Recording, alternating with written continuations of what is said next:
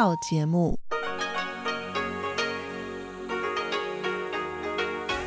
ที่นี่สถานีวิทยุเรดิโอไต้หวันอินเตอร์เนชันแนล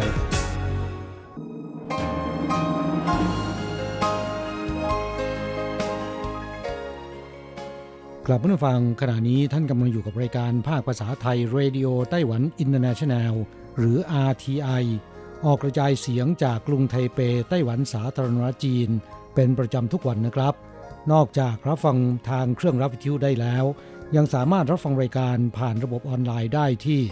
thai.rti.org.tw หรือที่ RTI Fanpage นะครับ ขอเชิญติดตามรับฟังรายการของเราได้ ตั้งแต่บัดนี้เป็นต้นไป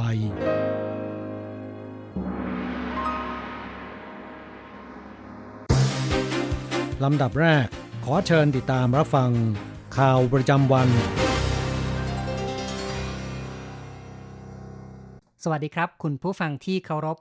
ข่าววันศุกร์ที่ 20 พฤศจิกายน พุทธศักราช 2563 รายงานโดยผมแสงชัย กิตติภูมิวงหัวข้อข่าวที่สำคัญมีดังนี้ เจ้าหน้าที่ระดับสูงของสหรัฐจะมาเยือนไต้หวัน หารือความร่วมมือสิ่งแวดล้อม สภานิติบัญญัติของไต้หวันจัดตั้งชมรมมิตรภาพไต้หวันออสเตรเลีย เมืองจีหลงจะพลิกโฉมที่ทำการรถเมย์เป็นศูนย์อุทยานประวัติศาสตร์ต้าซาวัน ติดตั้ง AR ดูภาพอดีต ต่อไปเป็นรายละเอียดของข่าวครับ อูเจาเซี่ยรัฐมนตรีว่าการกระทรวงต่างประเทศของไต้หวันแถลงในวันที่ 20 ยืนยันแอนดรูว์วิลเลอร์ผู้อำนวยการสำนักสิ่งแวดล้อมของสหรัฐ จะมาเยือนสองฝ่ายจะหารือความร่วมมือสิ่งแวดล้อมระหว่างประเทศ หนังสือพิมพ์ New York Times รายงานในวันที่ 19 วิลเลอร์จะนำคณะมาเยือนไต้หวัน ในวันที่ 5 ธันวาคม ปีนี้พำนักเป็นเวลา 3 วัน รายงานอ้างคำพูดของเจมส์ฮีวิตโฆษกของวิลเลอร์ ระบุว่า การเยือนไต้หวันจะหารือความร่วมมือในหัวข้อ การกอบกู้มหาสมุทรถกปัญหาขยะในทะเล คุณภาพอากาศ และสุขนามัยเด็ก วิลเลอร์นับเป็นเจ้าหน้าที่ระดับสูงคนที่ 3 ของสหรัฐที่มาเยือนไต้หวันในรอบเกือบ 3 เดือน และเป็นผู้อำนวยการสาธารณสุขของสหรัฐมาเยือนไต้หวัน เป็นคนที่ 2 ในรอบ 6 ปีกว่า ก่อนหน้านี้อเล็กอัสซา รัฐมนตรีสาธารณสุข และเคิร์ตครัชรัฐมนตรีช่วยกระทรวงการต่างประเทศของสหรัฐเพิ่งมาเยือนไต้หวัน ในเดือนสิงหาคมและกันยายนตามลำดับ โดยเฉพาะอัสซาถือเป็นเจ้าหน้าที่ระดับสูงสุดของสหรัฐที่มาเยือนไต้หวัน นับตั้งแต่สองฝ่าย ยุติสัมพันธ์ทางการทูตระหว่างกันเมื่อปี 1979 อูเจาเซียตอบข้อซักถามที่สภานิติบัญญัติในตอนเช้าวันที่ 20 ว่า เกี่ยวกับเรื่องนี้ผมยืนยันว่าอยู่ระหว่างดำเนินการ พวกเราเชิญผู้อำนวยการสำนักสิ่งแวดล้อมของสหรัฐมานานแล้ว เมื่อปลายปีที่แล้ว ผมได้พูดคุยโทรศัพท์กับวิลเลอร์ เขามีความตั้งใจจะมาเยือนไต้หวัน และได้มีการเตรียมการ แต่เกิดการระบาดของโควิด -19 ทำให้การมาเยือนล่าช้าจนถึงขณะนี้ ทางด้านทำเนียบประธานาธิบดีของไต้หวันแถลงในวันที่ 20 แสดงความยินดีต่อการมาเยือนของวิลเลอร์ เป็นการแสดงถึงสัมพันธภาพ และความร่วมมือไต้หวันสหรัฐ ที่แนบแน่นมั่นคง และเป็นการแสดงออกอย่างเป็นรูปธรรม ในการปฏิบัติตาม Taiwan Travel Act ที่สมาชิกสภา ฝ่ายรัฐบาลและฝ่ายค้านของสหรัฐ ร่วมกันผ่านกฎหมายเมื่อปี 2018 ข่าวต่อไปครับ ในวันที่ 20 กลุ่มสสในสภา นิติบัญญัติของไต้หวันร่วมกันจัดตั้ง ชมรมมิตรภาพไต้หวันออสเตรเลีย โดยชิวอี้อิง สสพัก DPP เป็นประธานชมรม และช่ฉีชัง รองประธานสภานิติบัญญัติ เป็นรองประธานชมรม กาลีโคเวนผู้แทนออสเตรเลียประจำไต้หวัน ได้ร่วมประชุมกล่าวว่า ไต้หวันออสเตรเลีย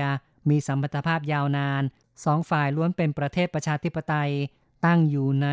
ภูมิภาคอินโดแปซิฟิก ออสเตรเลียจะร่วมมือกับไต้หวันต่อเนื่อง โดยเฉพาะการเป็นพันธมิตรยกระดับการพัฒนาพลังงาน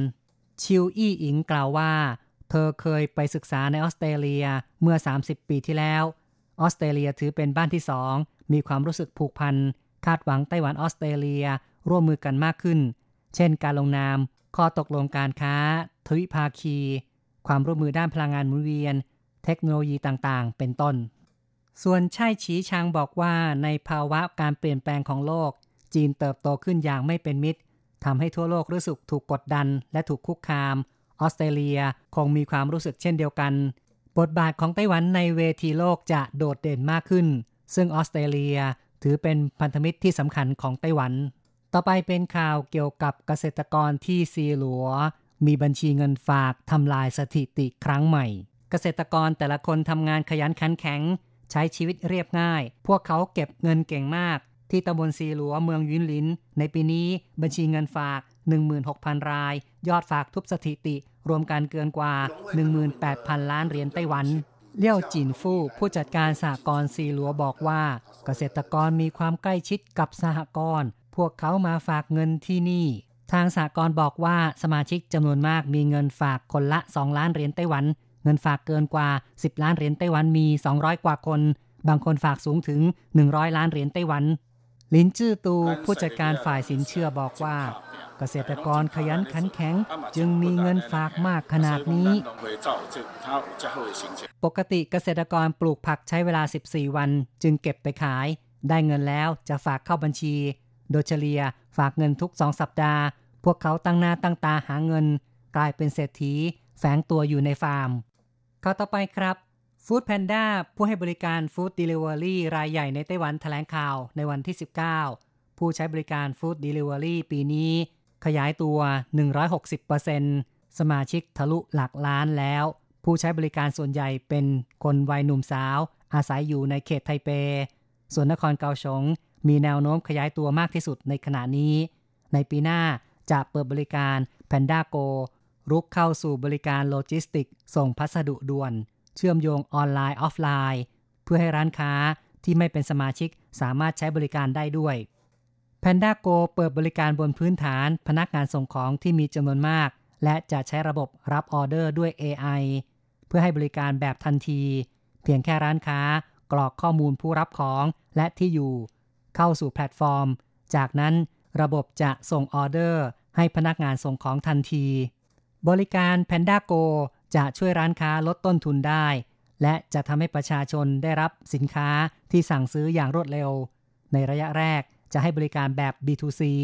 ต่อไปจึงจะขยายบริการแบบ C2C ค่าขนส่งต่อครั้ง 85 เหรียญไต้หวัน ไม่รับส่งของต้องห้าม หรือสัตว์มีชีวิต เมืองจีหลงจะพลิกโฉมตึกที่ทำการรถเมล์เป็นศูนย์บริการอุทยานประวัติศาสตร์ต้าซาวัน ติดตั้งระบบ AR ดูภาพในยุคอดีต การปรับปรุงตึกที่ทำการรถประจำทาง ซึ่งเก่าสุดโทมของเมืองจีหลง ให้กลายเป็นศูนย์บริการอุทยานประวัติศาสตร์ต้าซาวัน เริ่มขึ้นในวันที่ 19 พฤศจิกายนลินยูชัง ผู้ว่าการเมืองจีหลง และเฉินจิ้งผิง ผู้อำนวยการสำนักวัฒนธรรมแถลงข่าว ในอนาคต ศูนย์บริการอุทยานประวัติศาสตร์ต้าซาวันจะติดตั้งระบบโลกเสมือนจริง AR VR ให้ประชาชนได้ย้อนชม สภาพบ้านเมืองในประวัติศาสตร์ลินยิวชังบอกว่า งานก่อสร้างนี้เป็นงานระยะสุดท้ายของอุทยานประวัติศาสตร์ต้าซาวัน คาดว่าจะปรับปรุงเสร็จในปีหน้า ให้ทันการเปิดงานเอ็กซ์โปเมืองจีหลง ตึกที่ทำการรถประจำทางเก่าแห่งนี้ จะกลายเป็นศูนย์บริการอุทยานประวัติศาสตร์ มีการจัดแสดงนิทรรศการ ประชาชนจะได้ชมในแบบ AR VR ทำให้เข้าใจสภาพการเปลี่ยนแปลงตั้งแต่ยุคปี 1626 ซึ่งผ่านมาเกือบ 400 ปีแล้ว ทางด้านเฉินจิ้งผิงบอกว่า ในอนาคตจะมีการจัดแบ่งส่วนนิทรรศการชั้น 1 ถึงชั้น 3 เป็นส่วนของเทคโนโลยีดิจิทัล มีระบบ AR VR และเสียง sensurround ประชาชนจะได้สัมผัสประสบการณ์ ย้อนยุคอดีต เป็นการสร้างสถานที่ สันทนาการ และการศึกษามรดกทางวัฒนธรรม ภาพประวัติศาสตร์ในอดีตที่สูญหายไป ฟื้นฟูกลับมาอีกครั้งด้วยระบบดิจิทัลอีกข่าวหนึ่งครับ ศูนย์บัญชาการควบคุมโรครายงานพบผู้ติดเชื้อโควิด -19 เพิ่มขึ้น 2 ราย ทั้งสองคนเป็นแรงงานหญิงชาวอินโดนีเซีย วัย 30 ปี นับเป็นผู้ติดเชื้อรายที่ 611 และ 612 ทั้งสองเดินทางเข้าไต้หวันเมื่อ 5 พฤศจิกายน เข้ารับการกักตัว จนถึงขณะนี้ยังไม่มีอาการป่วย เมื่อครบกำหนดกักตัวในวันที่ 18 เข้ารับการตรวจโรค ยืนยันผลเป็นบวกในวันที่ 20 จึงถูกกักตัวอยู่ในโรงพยาบาลอีกครั้ง ทั้งสองไม่มีประวัติสัมผัสกับบุคคลอื่น จนถึงขณะนี้ผู้ติดเชื้อที่ได้รับการยืนยันในไต้หวันมีจำนวน 611 ราย เป็นการติดเชื้อจากต่างประเทศ 519 ราย และมีผู้เสียชีวิต 7 ราย ข่าวจาก RTI ในส่วนของข่าวไต้หวันจบลงแล้วครับ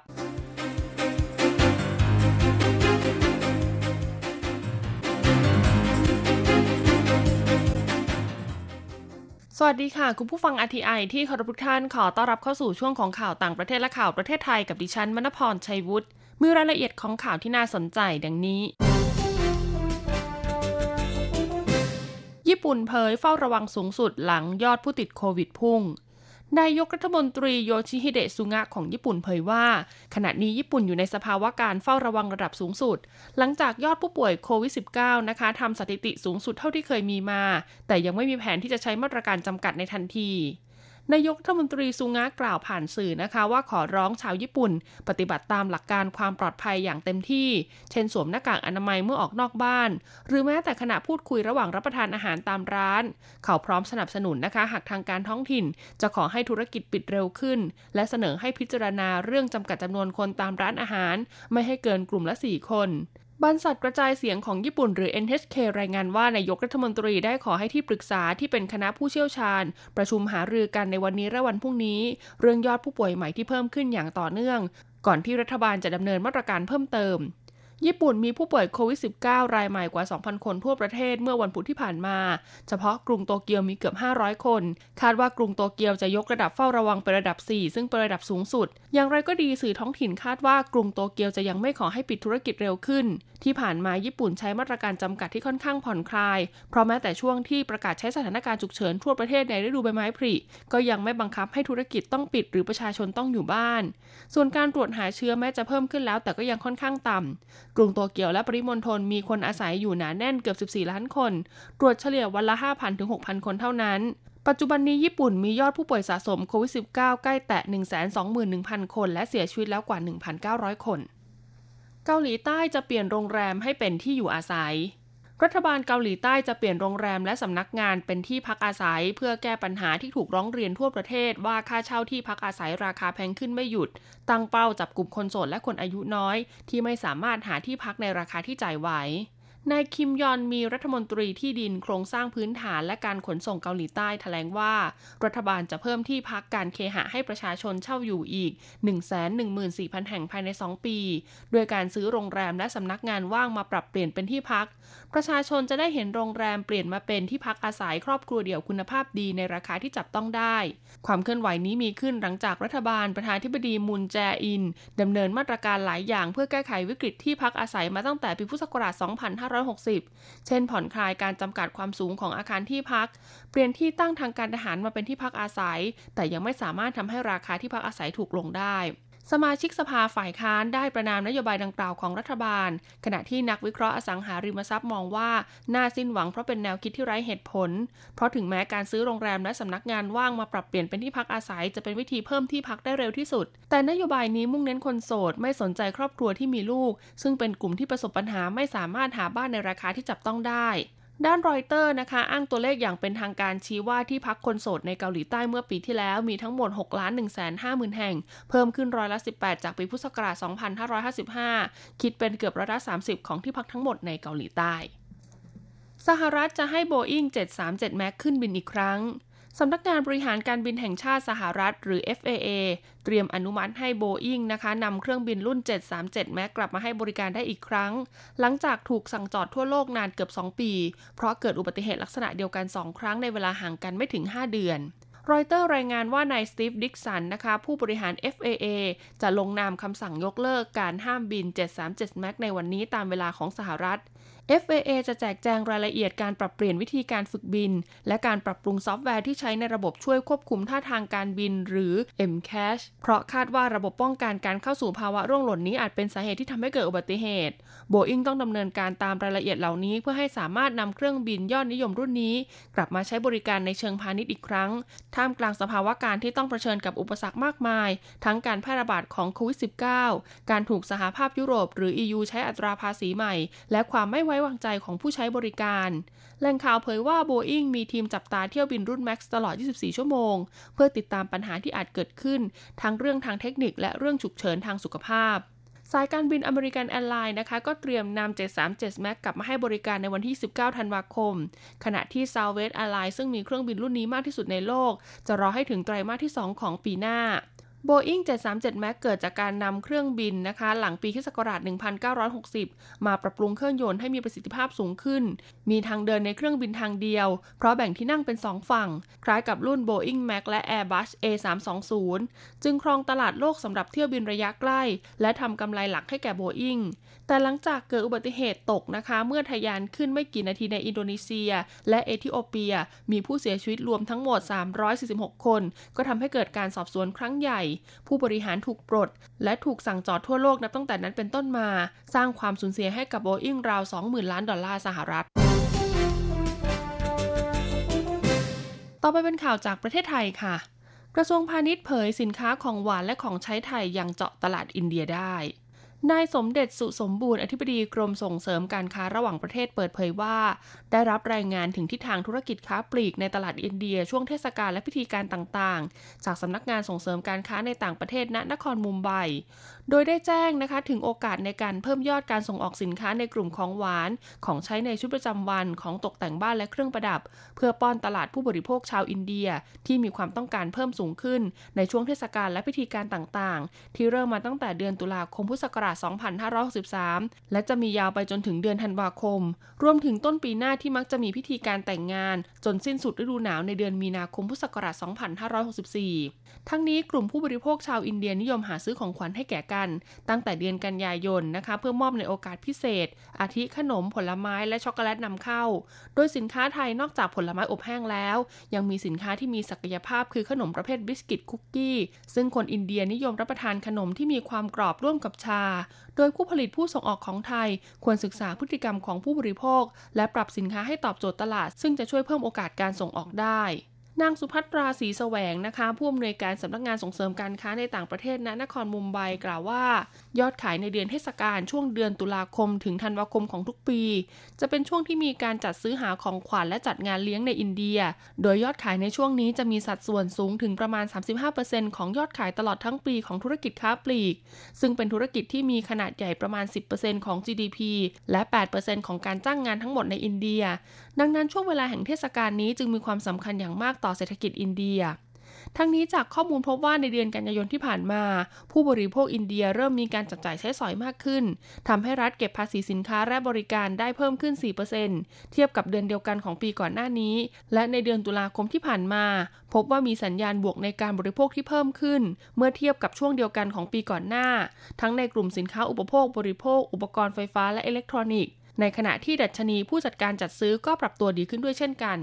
อย่างไรก็ตามการช้อปปิ้งในช่วงนี้จะทำผ่านแพลตฟอร์มออนไลน์มากขึ้น โดยสินค้าที่คาดว่าจะมียอดขายเพิ่มขึ้นในเดือนพฤศจิกายนนี้ คือสินค้าประเภทของหวานโดยเฉพาะบิสกิตและคุกกี้ แบบไม่ใส่ไข่ ขนมแบบตุรกีผลไม้อบแห้งต่างๆ ช็อกโกแลต รวมทั้งของขวัญแบบดั้งเดิมของอินเดีย ขณะที่เครื่องประดับคาดว่าจะกลับมาขยายตัวก่อนเทศกาลในเดือนกุมภาพันธ์ของทุกปี ทั้งนี้ปีพุทธศักราช 2562 อินเดียนำเข้าบิสกิตจากอินโดนีเซียและมาเลเซียเป็นอันดับ 1 และ 2 ตามลำดับ รวมทั้งจากสิงคโปร์และเวียดนาม ส่วนไทยอยู่อันดับที่ 15 ด้วยมูลค่าการนำเข้า 1 0 0 0 0แสนเหรียญสหรัฐ และอินเดียเป็นผู้ผลิตบิสกิตอันดับที่ 3 ของโลกรองจากสหรัฐและจีน แม้ว่าอินเดียจะผลิตได้มาก แต่ก็มีความต้องการบริโภคมากด้วยเช่นกัน โดยผลจากการศึกษาแนวโน้มการบริโภคบิสกิต พบว่าตลาดบิสกิตในช่วงปีพุทธศักราช 2561 ถึง 2566 จะขยายตัวเฉลี่ยไม่ต่ำกว่าร้อยละหต่อปี โดยผู้บริโภคคาดหวังสินค้าที่มีความแปลกใหม่และความหลากหลายมากขึ้น รวมทั้งต้องมีประโยชน์ต่อสุขภาพด้วย กรมอนามัยหนุนคุมกำเนิดป้องกันปัญหาท้องไม่พร้อม นายแพทย์สุวรรณชัย วัฒนายิ่งเจริญชัย รักษาราชการแทนอธิบดีกรมอนามัยกล่าวว่า กรมอนามัยให้ความสำคัญกับการดำเนินงานแก้ปัญหาท้องไม่พร้อมมาโดยตลอด ซึ่งล่าสุดได้ร่วมกับโครงการพัฒนาเครือข่ายบริการที่ปลอดภัย ร่วมกันใช้แนวทางหลักในการรณรงค์เดียวกันกับนานาชาติ คือการยุติการตั้งครรภ์คือบริการสุขภาพ มีเป้าหมายในการพัฒนาเครือข่ายบริการทั้งตั้งครรภ์ต่อ และยุติการตั้งครรภ์ให้มีความเข้มแข็งเข้าถึงได้ปลอดภัยและเป็นมิตร เพื่อยกระดับคุณภาพชีวิต และสิทธิของหญิงท้องไม่พร้อม และแม้ตอนนี้คณะรัฐมนตรีจะมีมติเห็นชอบร่างพระราชบัญญัติแก้ไขเพิ่มเติมประมวลกฎหมายอาญา ความผิดฐานทำให้แท้ง โดยมีสาระสำคัญคือ ให้หญิงที่มีอายุครรภ์ไม่เกิน 12 สัปดาห์สามารถทำแท้งได้ จากเดิมที่เคยห้ามหญิงตั้งครรภ์ทำแท้งโดยเด็ดขาด ซึ่งการกำหนดอายุครรภ์ดังกล่าว เป็นไปตามความเห็นของแพทยสภา และราชวิทยาลัยสูตินารีแพทย์แห่งประเทศไทย แต่ในอีกด้านหนึ่งกรมอนามัยค่ะ ก็ยังคงรณรงค์ให้วัยรุ่นใช้วิธีการคุมกำเนิด เพื่อป้องกันปัญหาการท้องไม่พร้อมอย่างปลอดภัยและยาวนาน วัยรุ่นที่ท้องไม่พร้อมและยังหาทางออกกับปัญหาไม่ได้ สามารถโทรปรึกษาสายด่วน 1663 ตั้งแต่เวลา 9 นาฬิกาถึง 21 นาฬิกาได้ทุกวัน เพื่อรับบริการปรึกษาทางเลือกและส่งต่อดูแล ไม่ว่าจะเป็นการเลือกตั้งครรภ์ต่อหรือยุติการตั้งครรภ์รวมทั้งการให้บริการคุมกำเนิดที่มีประสิทธิภาพ คุณผู้ฟังคะ เนื่องจากวันนี้เป็นวันหยุดราชการของไทย ตลาดแลกเปลี่ยนเงินตาต่างประเทศจึงหยุดทำการ คุณผู้ฟังสามารถอ้างอิงอัตราแลกเปลี่ยนเงินตาต่างประเทศได้ จากวันที่ 18 พฤศจิกายน พุทธศักราช 2563 จบการรายงานข่าว สวัสดีค่ะ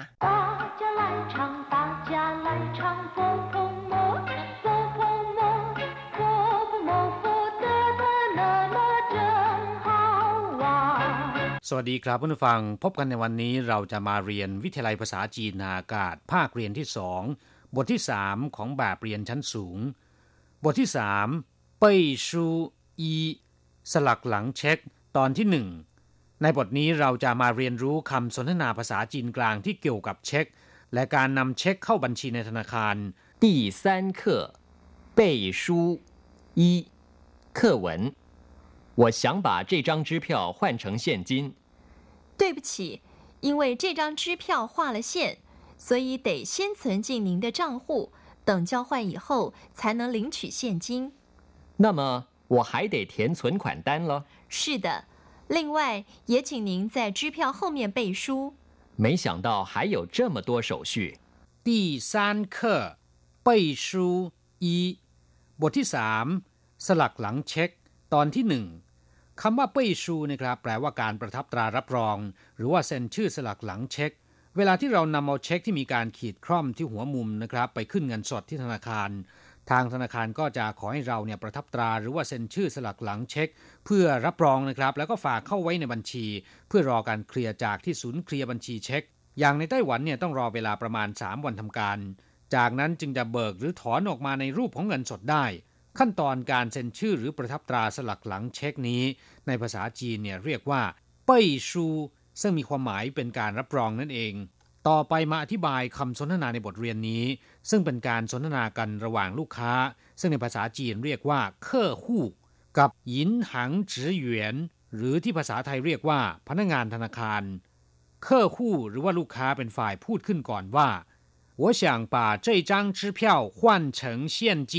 ผมต้องการที่จะแลกเช็คใบนี้เป็นเงินสด หรือผมอยากจะนำเช็คใบนี้มาขึ้นเงินสด我想ผมอยากหรือว่าผมต้องการ这张支票เช็คใบนี้คำว่าจังเป็นลักษณะนาม แปลว่าใบหรือว่าแผ่นยี่จังก็คือหนึ่งใบเหลี่ยงจังก็คือสองใบ这张ใบนี้这张支票เช็คใบนี้换成现金แลกเป็นเงินสด หรือขึ้นเงินสด ขวัญแปลว่าแลกหรือว่าเปลี่ยนเซียนจินก็คือเงินสดคำว่าจินคำเดียวแปลว่าทองคำแต่ถ้าหากว่าเป็นเซียนจินก็คือเงินสด พนักงานธนาคารหรือที่ภาษาจีนเรียกว่าหยินหังจือหยวนได้กล่าวขึ้นว่า对不起因为这张支票画了线所以得先存进您的账户等交换以后才能领取现金ขอโทษค่ะ เนื่องจากเช็คใบนี้ได้ขีดคร่อมไว้ ดังนั้นจึงต้องเข้าบัญชีของคุณก่อน รอให้มีการเคลียร์บัญชีเรียบร้อยแล้ว จึงจะสามารถถอนเงินสดได้ตุ้ยผู้ฉี่แปลว่าขอโทษ ขออภัยยิ่งเว่ยใจจางชื่เพี้ว่าเชียน เนื่องจากว่าเช็คใบนี้มีการขีดคร่อมยิ่งเว่ยก็แปลว่า เพราะว่าใจจางจ้ยวช็คใบนี้ว่าเชียน มีการขีดคร่อมว่าแปลว่าขีดเชียนก็คือเส้น 画了线ก็คือมีการขีดเส้นหรือขีดคร่อม所以得先存进您的账户ดังนั้นจึงต้องฝากเข้าไปไว้ในบัญชีของท่านก่อน得先存进您的账户ต้องฝากเข้าไว้ในบัญชีของท่านก่อน您的账户บัญชีของท่าน等交换以后 รอให้มีการเคลียร์ให้เรียบร้อยแล้ว才能领取现金才能领取现金 จึงจะเบิกถอนเป็นเงินสดได้หลิงฉี่เซียนจินแปลว่า เบิกหรือว่าถอนเงินสดใช่หนึ่งหลิงฉี่เซียนจินจึงจะเบิกหรือถอนเป็นเงินสดได้ ฝ่ายลูกค้าพูดขึ้นว่าน่ามาว่าหายเตยเถียนฉนขวัญตันล่ะ ถ้าอย่างนั้นผมยังต้องกรอกใบฝากเงินเข้าบัญชีแล้วละสิน่ามาแปลว่าถ้าอย่างนั้น หรือเพราะฉะนั้นวัวหายเตยผมยังจะต้องเขียน แปลว่ากรอกหรือว่าเขียน 存款单了เวลาที่เราจะฝากเงินเข้าบัญชี จะต้องกรอกใบใบหนึ่งใบนั้นนะครับ เรียกว่า存款单那么我还得填存款单了ถ้าอย่างนั้นผมยังจะต้องกรอกใบฝากเงินเข้าบัญชีแล้วล่ะสิ พนักงานธนาคารตอบว่า是的另外也请您在支票后面背书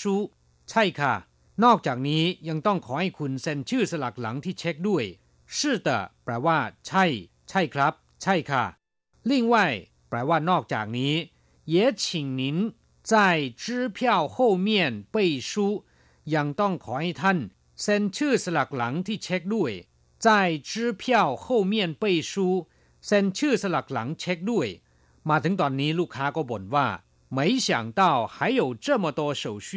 ไม่คิดเลยว่ายังมีระเบียบการมากมายอย่างนี้ หรือไม่นึกเลยว่ายังมีระเบียบการที่ยุ่งยากมากมายเช่นนี้ 没想到ไม่คิดเลย ไม่นึกเลย还有ยังมี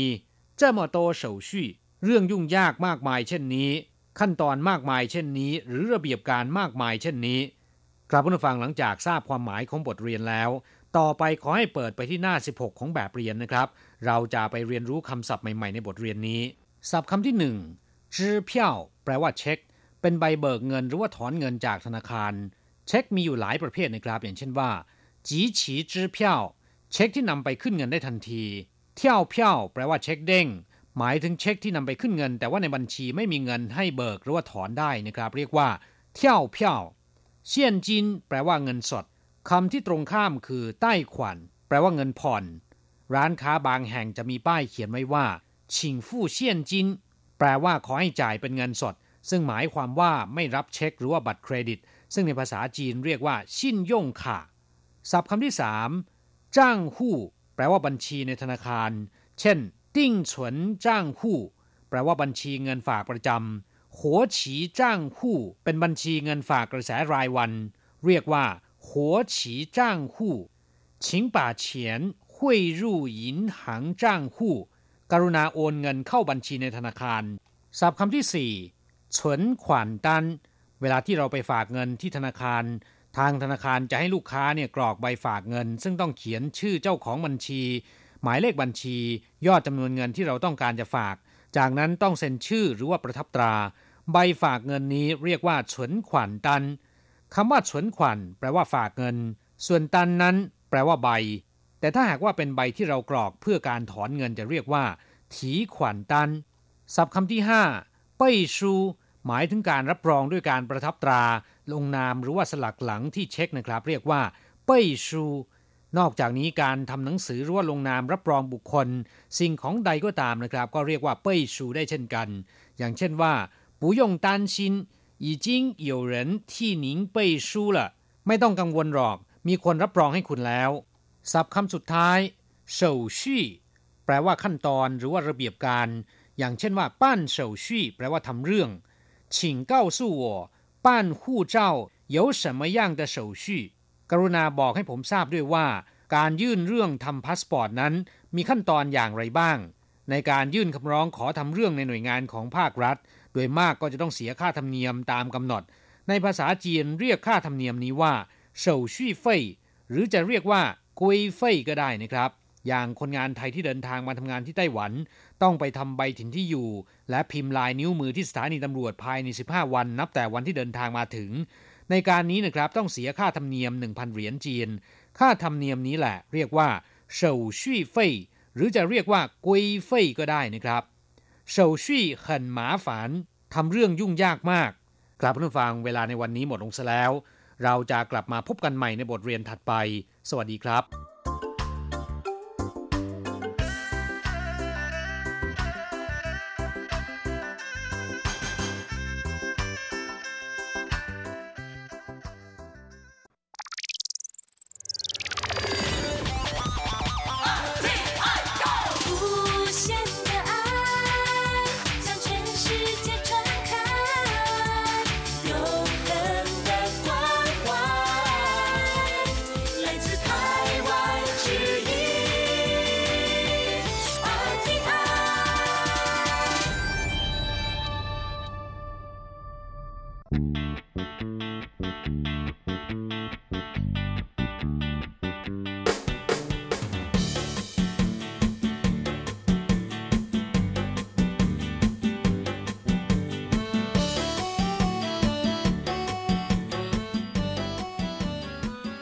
ลับมาฟังขณะนี้ท่านกำลังอยู่กับรายการภาคภาษาไทย RTI เอเชียสัมพันธ์นะครับลำดับต่อไปขอเชิญติดตามรับฟัง ข่าวคราวและความเคลื่อนไหวด้านแรงงานต่างชาติในไต้หวัน ในช่วง ขุนพลแรงงานไทย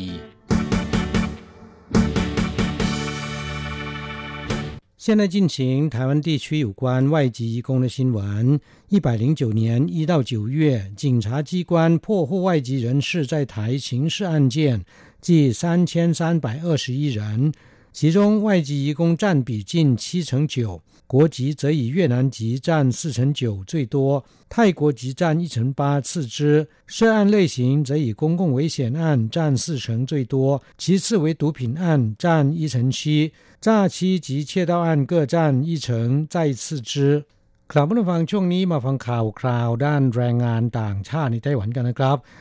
อันดับแรกไปดูคดีอาชญากรรมที่แรงงานต่างชาติก่อขึ้นนะครับตำรวจไต้หวันเปิดเผยข้อมูล 9 เดือนแรกของปีนี้ ชาวต่างชาติก่อคดีอาญา 3,329 คดี ร้อยละ 80 เป็นแรงงานต่างชาตินะครับ 49%เป็นแรงงานเวียดนาม แรงงานไทยติดอันดับ 2 ถูกจับ 612 คน ครองสัดส่วน 18.43%นะครับสำนักงงานตำรวจกระทรวงมหาดไทยของไต้หวัน เปิดเผยข้อมูลการก่อคดีอาชญากรรมของชาวต่างชาติในช่วง 9 เดือนแรกของปี 2563 นี้ พบว่ามีจำนวน 3,329 คดีเพิ่มขึ้นกว่าช่วงเวลาเดียวกันของปีที่แล้ว 99 คดี หรือเพิ่มขึ้น 3.07%ในจำนวนนี้นะครับ คดีเป็นอันตรายต่อสาธารณะ หรือคดีเมาแล้วขับเพิ่มขึ้นมากที่สุดนะครับ 117 คดี หรือเพิ่มขึ้น 11.62%เพิ่มขึ้นมากเป็นอันดับ 2 ได้แก่คดีปลอมแปลงเอกสาร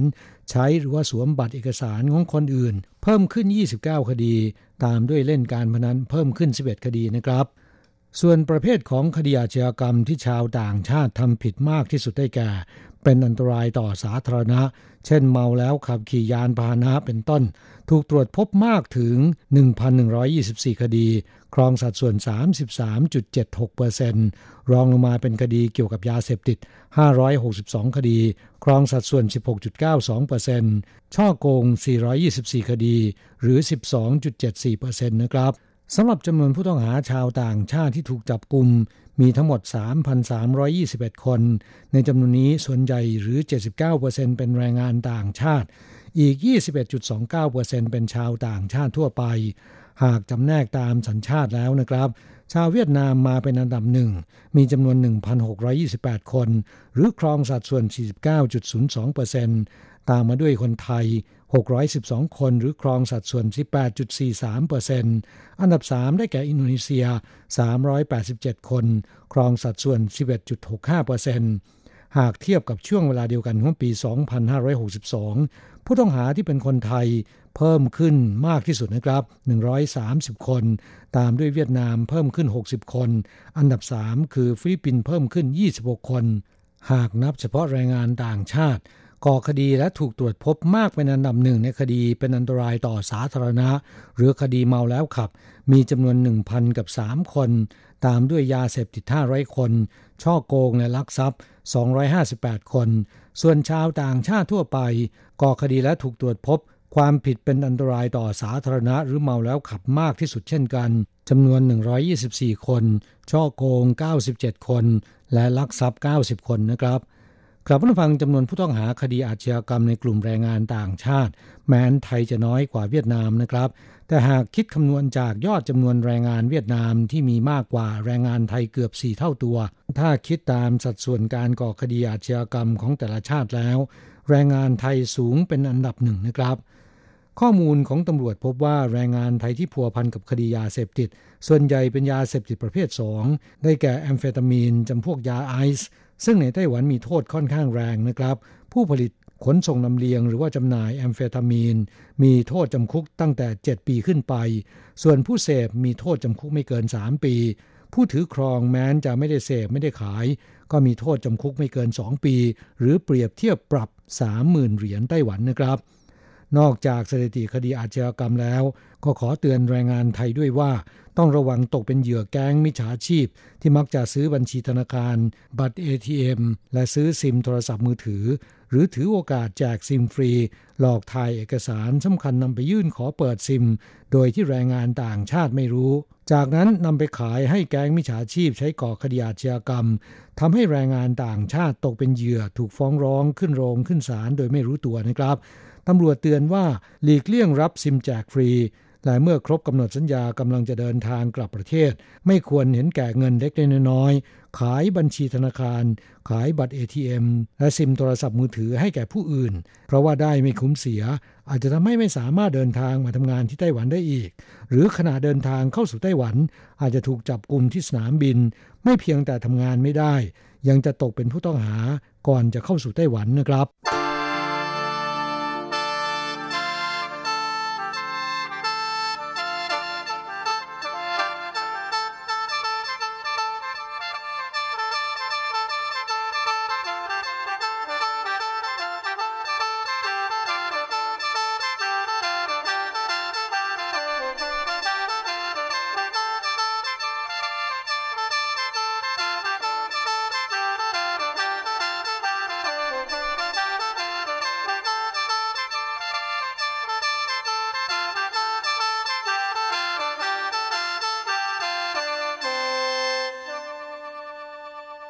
ไปมาฟังข่าวคราวเกี่ยวกับการติดเชื้อโควิดของคนงานต่างชาตินะครับ แรงงานอินโดนีเซียเป็นไข้ระหว่างกักตัว แต่กรอกตัวเลขอุณหภูมิต่ำกว่าความเป็นจริง ผลตรวจพบติดเชื้อโควิด อาจจะถูกปรับหนึ่งล้านเหรียญไต้หวันนะครับครับผู้ฟังช่วงนี้แรงงานอินโดนีเซียที่เดินทางเข้าไต้หวันตรวจพบติดเชื้อโควิดในอัตราสูง อย่างเมื่อวันที่ 12 พฤศจิกายนที่ผ่านมานี้นะครับ ไต้หวันพบผู้ป่วยโควิด -19 เพิ่ม 5 ราย เป็นแรงงานอินโดนีเซียทั้งหมดนะครับ ในจำนวนนี้มีหนึ่งราย มีอาการเป็นไข้ในระหว่างกักตัว 14 วัน แต่พยายามปิดบัง ทานยาแก้ไข้สำเร็จรูปที่พกมา และกรอกข้อมูลตัวเลขอุณหภูมิต่ำกว่าความเป็นจริง แต่ผลการตรวจพบติดเชื้อโควิด -19 ถูกลงโทษปรับ1ล้านเหรียญไต้หวัน หากไม่มีเงินเสียค่าปรับ สามารถรับโทษจำคุกแทนการปรับเงินได้ในอัตรา 3,000 เหรียญไต้หวันต่อวัน คิดคำนวณแล้วเนี่ยอาจจะถูกจำคุกประมาณ 11 เดือนนะครับศูนย์บัญชาการควบคุมโรคของไต้หวันแถลงเมื่อวันที่ 12 พฤศจิกายนที่ผ่านมาว่า มีผู้ป่วยโควิด -19 เพิ่มขึ้น 5 ราย ในวันที่ 12 พฤศจิกายนนะครับ ทั้งหมดเป็นแรงงานอินโดนีเซียเพศหญิง อายุระหว่าง 20-30 ปี ในจำนวนนี้มีหนึ่งรายที่มีอาการไข้ขึ้นสูงระหว่างกักตัว 14 วัน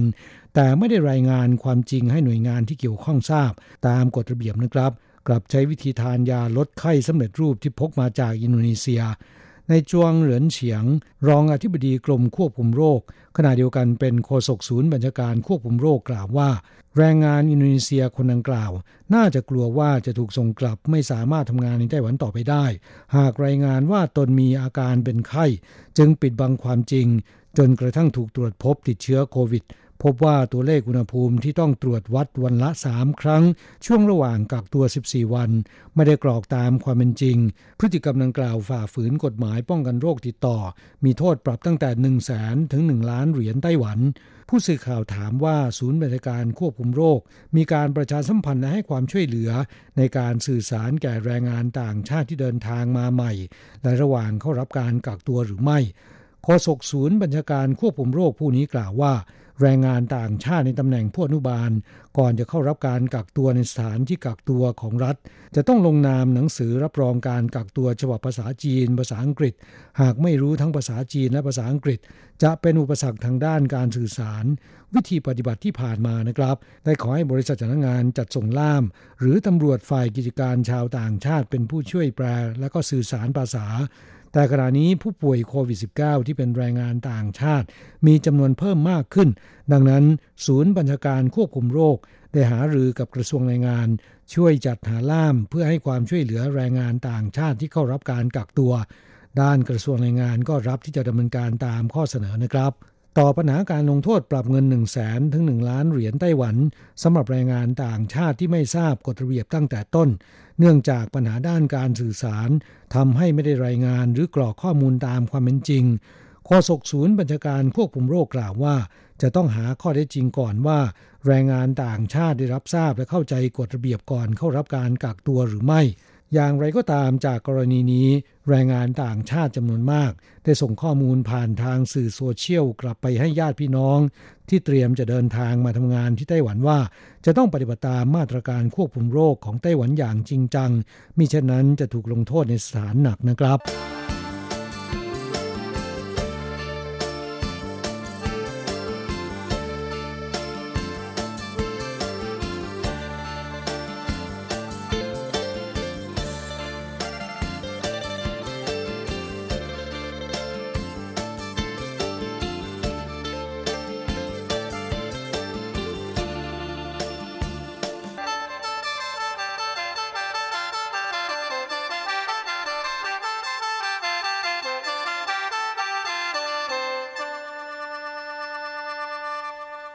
ต่อไปมาฟังข่าวคราว พบแรงงานอินโดนีเซียติดเชื้อโควิดจากบ้านเกิดพุ่ง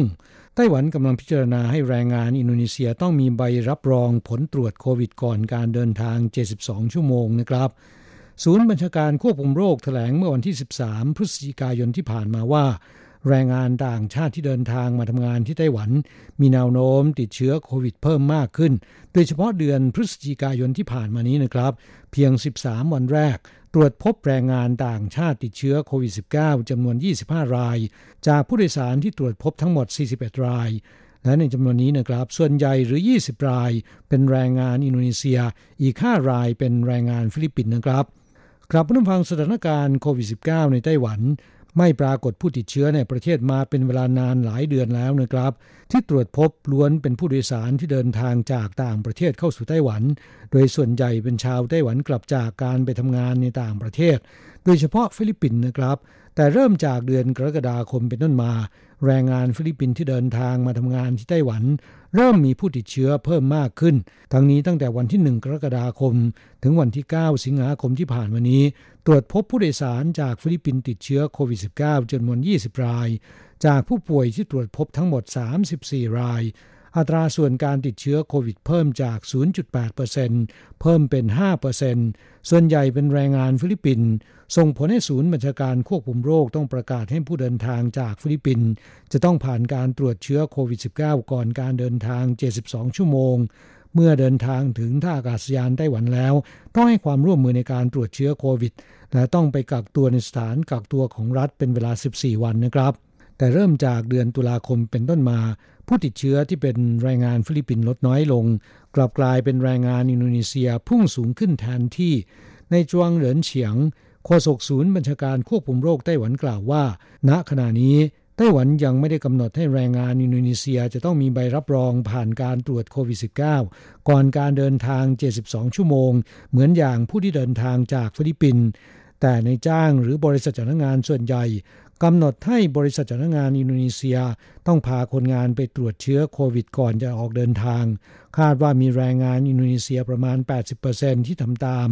ส่วนจะมีการกำหนดให้เป็นข้อบังคับ ให้แรงงานอินโดนีเซียจะต้องมีใบรับรองผ่านการตรวจโควิด -19 ก่อนการเดินทาง 72 ชั่วโมงหรือไม่ ขณะนี้กำลังอยู่ระหว่างพิจารณานะครับ ครับผู้ฟังณวันที่ 13 พฤศจิกายนที่ผ่านมานี้ ชาวต่างชาติที่เดินทางเข้าไต้หวันและถูกตรวจพบติดเชื้อโควิด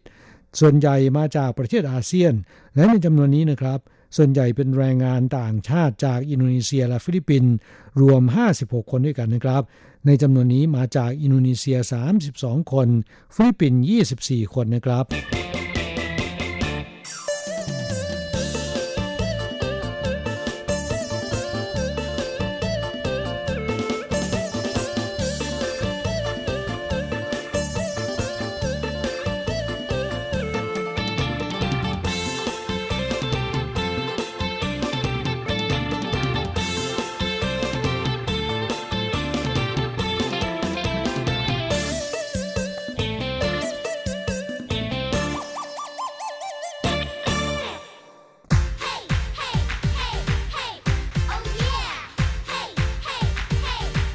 อยากรู้ไหมไต้หวันมีอะไรดี ขยับเข้ามาสิ จะบอกให้ กับอะไรๆในไต้หวันเวอร์ชันเดี่ยวไมโครโฟน สวัสดีครับคุณฟังทุกท่านลาสำหรับสัปดาห์นี้อะไรๆในไต้หวันก็กลับมาพบกับคุณฟังแล้ว เช่นเคย และสำหรับสัปดาห์นี้เราก็มาพบกันพร้อมกับสภาพอากาศในไต้หวันที่แม่อยู่ในระดับดีมากเลยทีเดียวนะฮะเพราะว่าท้องฟ้าสดใสแดดแรงเปรี้ยงนะอากาศก็ไม่หนาวแล้วก็ไม่ร้อนจนเกินไปนะเหมาะเป็นอย่างยิ่งสำหรับการออกกำลังกายนะแถมในช่วงยามค่ำนั้นท้องฟ้าก็ปลอดโปร่งนะฮะสามารถมองเห็นดาวได้อย่างชัดเจนเลยทีเดียวนะฮะช่วงนี้ เป็นคืนเดือนเซี่ยวด้วยนะครับ เป็นพระจันทร์เซี่ยวลาถ้าใครช่วงหัวค่ำนะถ้าใครมองขึ้นไปบนท้องฟ้านะก็จะเห็นดาวเคราะห์สองดวงครับอยู่ใกล้ๆกับดวงจันทร์แบบส่องสว่างเห็นชัดเจนเลยทีเดียวนะนั่นก็คือดาวเสาร์กับดาวพฤหัส ใครที่สนใจปรากฏการณ์บนท้องฟ้านะก็สามารถอลองสังเกตดูได้นะครับ แค่ช่วงเย็นๆนะครับเงยหน้าขึ้นหาดวงจันทร์ที่เป็นพระจันทร์เซียวนั้นก็จะเห็นดาวเสาร์และดาวพฤหัสนั้นอยู่เคียงข้างเลยทีเดียวนะสังเกตไม่ยากเพราะว่าทั้งสองดวงนั้นสว่างสุกใสแบบแม้เห็นได้ชัดเลยทีเดียวนะครับ โดยดวงที่อยู่ใกล้ดวงจันทร์กว่านั้นก็จะเป็นดาวพฤหัสในขณะที่ดวงที่อยู่ไกลออกไปหน่อย ก็จะเป็นดาวเสาร์ ซึ่งใครที่สนใจการดูดาวนะฮะก็ไม่ยากนะฮะแหมอย่างผมก็ไม่ใช่นักดูดาวมืออาชีพนะเป็นมือสมัครเล่น แต่บังเอิญว่าช่วงนี้ได้ลองโหลดโปรแกรมแผนที่ดาวมาลองส่องดูนะฮะสกายแมปหรืออะไรประมาณอย่างนั้นเนี่ยก็รู้สึกว่าแหม ท้องฟ้ามีอะไรให้น่าสังเกตมากขึ้นไม่น้อยเลยทีเดียว และแน่นอนนะครับว่าด้วยความที่ มือถือสมัยนี้นะฮะแม่กล้องของมือถือนั้นค่อนข้างจะทันสมัยแล้วก็ดีมาก ๆ เลยนะฮะก็สามารถที่จะใช้มือถือของคุณเนี่ยถ่ายภาพ เก็บภาพของทั้งดาวเสาร์แล้วก็ดาวพฤหัสได้ด้วยนะฮะผมก็ลองดูแล้วนะปรากฏว่าเก็บได้จริงๆ ไม่น่าเชื่อเลยนะครับ โดยมีรูปของพระจันทร์เซี่ยวอยู่ในภาพด้วย ถึงตรงนี้ก็เลยอยากจะเล่าเป็นเกล็ดเล็กเกล็ดน้อยสำหรับเพื่อนๆผู้ฟังนะครับในเรื่องของชื่อดาวที่ถูกนำมาตั้ง โดยในชื่อภาษาอังกฤษนั้นก็มาจากเทพ Saturn นะฮะซึ่งเป็นเทพในเทพนิยายของโรมันครับ ก็เทียบเท่ากับเทพโครนอสในนิยายกรีกนะซึ่งก็เป็นบิดาของสามมหาเทพนะฮะก็คือจูปิเตอร์ หรือซูสนะฮะแล้วก็เนปจูนหรือโพไซดอนนะฮะลาพลูโต หรือเฮดิส หลายท่านฟังชื่อเหล่านี้แล้วก็อาจจะรู้สึก เอ๊ะทำไมมันคุ้นจังเลยก็แน่นอนครับ เพราะว่านักดาราศาสตร์นั้นก็ได้นำเอาชื่อของเทพเหล่านี้ มาตั้งเป็นชื่อดาวเคราะห์นะกันเยอะแยะเลยนะฮะ อย่างดาวเนปจูนใช่ไหมฮะ ดาวพลูโต หรือว่าดาวจูปิเตอร์เนี่ย จูปิเตอร์ก็คือดาวพฤหัส ในขณะที่ดาวเสาร์นะจะเป็น Saturn นะสำหรับในชื่อจีนนะดาวเสาร์นั้นจะถูกเรียกว่าถูซิงถ้าแปลกันตรงๆตัวนะก็จะหมายถึงดาวดิน โดยดินนั้นถือเป็นหนึ่งใน5ธาตุนะฮะที่คนจีนโบราณนะฮะใช้เป็นตัวแทนของธาตุที่มาประกอบกันก็คือ ดินน้ำไฟไม้นะฮะแล้วก็ทองหรือโลหะนั่นเอง ส่วนที่เรียกว่าเป็นดาวดินนั้นก็เป็นเพราะว่า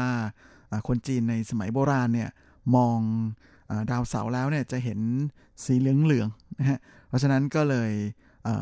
นำมาใช้เปรียบเทียบกับดินนะเพราะว่าใน ห้าธาตุเนี่ยสีเหลืองจะเป็นสีของธาตุดิน ซึ่งก็เช่นเดียวกันนะครับ โดยสาเหตุที่เรียกว่าเป็นมู่ที่หมายถึงไม้นั้น ก็เป็นเพราะว่าคนโบราณเนี่ยในสมัยก่อนมองเห็นเจ้าดาวพฤหัสเนี่ยออกมาเป็นสีออกจะแนวแนวเขียวๆคล้ำคล้ำ นะฮะเพราะฉะนั้น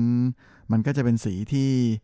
represent โดยไม้นะฮะเป็นมู่ชิง ก็เลยทำให้ในชื่อภาษาจีนนั้นถูกเรียกเป็นมู่สิงโดยประกาศราชนีแหละนะฮะส่วนชื่อภาษาอังกฤษคือจูปิเตอร์นะฮะที่หมายถึงเทพซุสนั่นเอง ซึ่งตามตำนานกรีกและโรมันนะก็คือเทพที่เป็นประมุขของเหล่าถวยเทพ ที่เรียกฉะนั้นก็เป็นเพราะว่าดาวพฤหัสนะก็คือดาวเคราะห์ที่มีขนาดใหญ่ที่สุด ในระบบสุริยะจักรวาลของเรานั่นเอง แม้วันนี้อะไรๆในไต้หวันของเรานะฮะออกไปอะไรๆนอกโลกกันเป็นอะไรๆในอวกาศนะเป็นการเปลี่ยนบรรยากาศกันก็แล้วกันนะครับแหมมารับช่วงของฤดูใบไม้ร่วงที่อากาศแสนจะอบอุ่นสบายสบายแบบนี้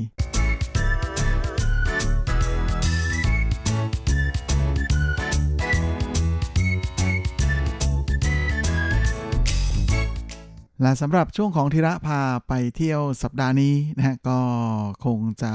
อขอ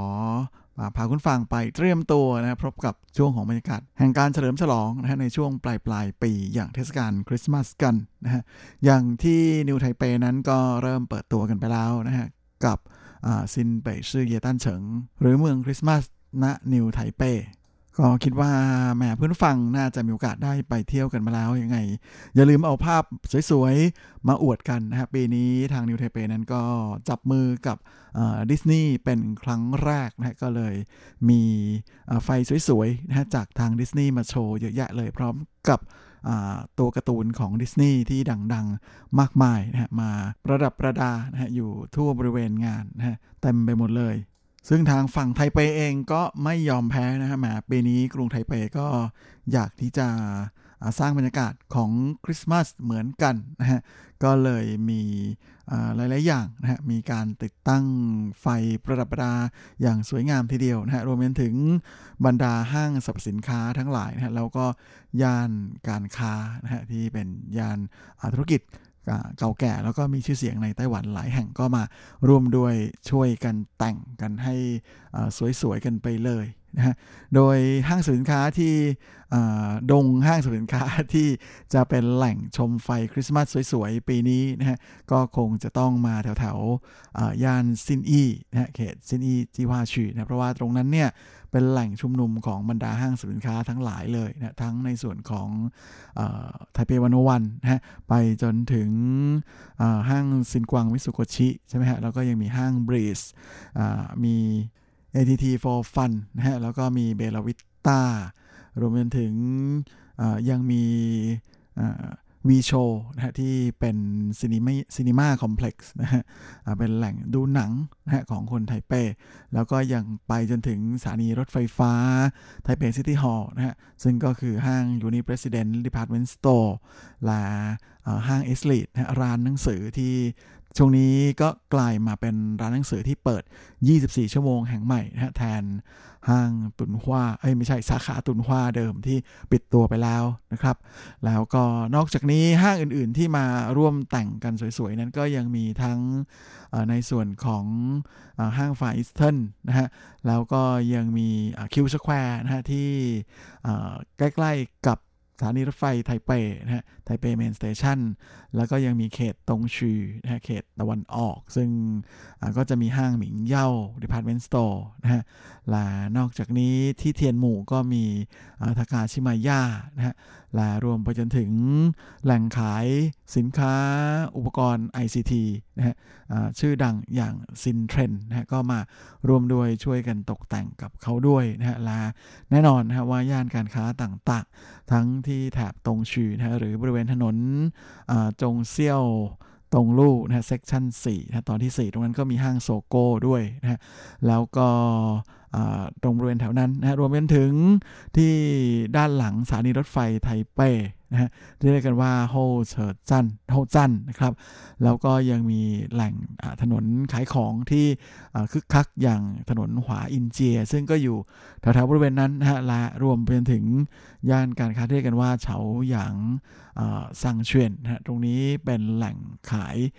อุปกรณ์ตัดเย็บนะฮะที่โด่งดังมากๆนะฮะ เขาเรียกกันว่าเป็นนิวโคสังเชียนเลยนะก็คือ เป็นที่ที่ขายพวกกระดุมได้อะไรเยอะแยะมากมาย ซึ่งก็จะอยู่บริเวณถนนมิงเฉียนไม่ใช่หนานจริงซีลู่ตรงนั้น โดยจะเริ่มเปิดไฟกันอย่างเต็มที่นะฮะในวันที่ 27พฤศจิกายนที่จะถึงนี้นะก็คือวันศุกร์หน้านะของ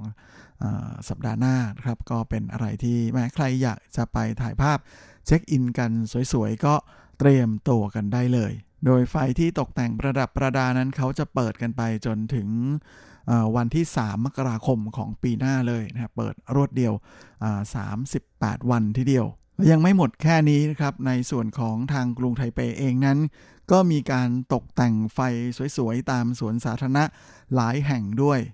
โดยตั้งแต่วันที่ 28 พฤศจิกายนนี้เป็นต้นไปนะครับแหมท้องถนนของไทเปนั้นก็จะเต็มไปด้วยไฟที่จะประดับประดากันอย่างสวยงามทีเดียวนะฮะ โดย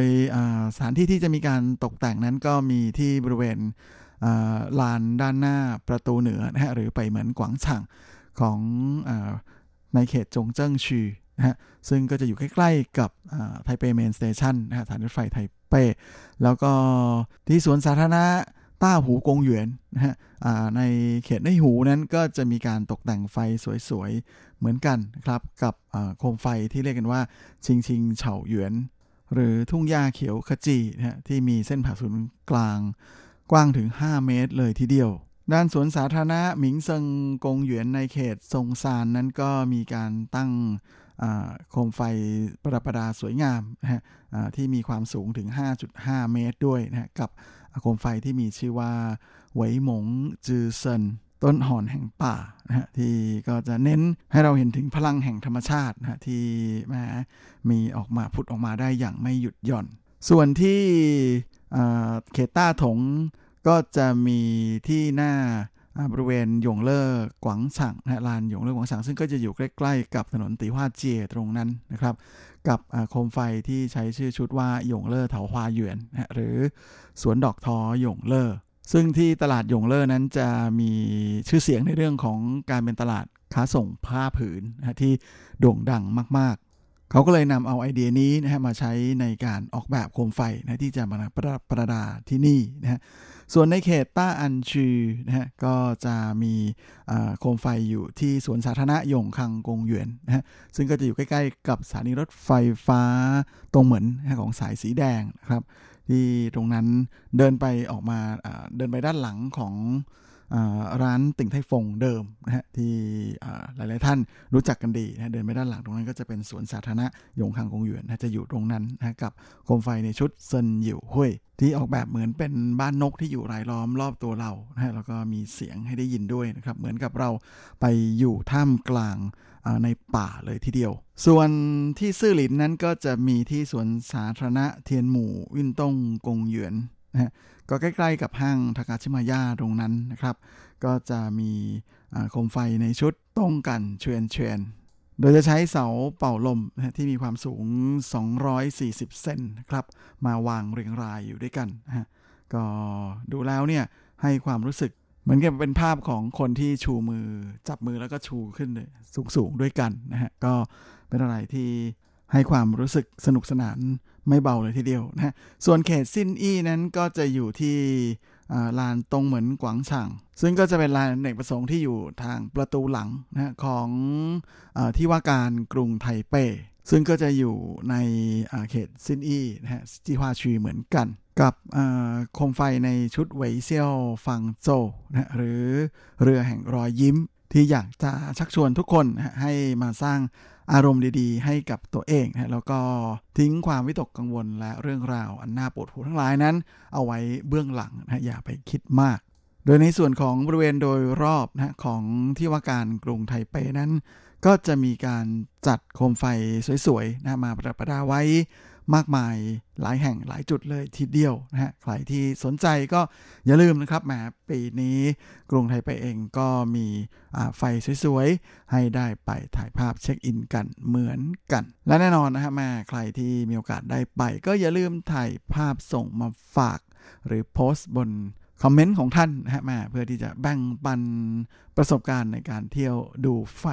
ช่วงคริสต์มาสนี้นะฮะในไทเปและนิวไทเปด้วย และเวลาของรายการสัปดาห์นี้ก็หมดลงอีกแล้ว ผมก็คงจะต้องขอตัว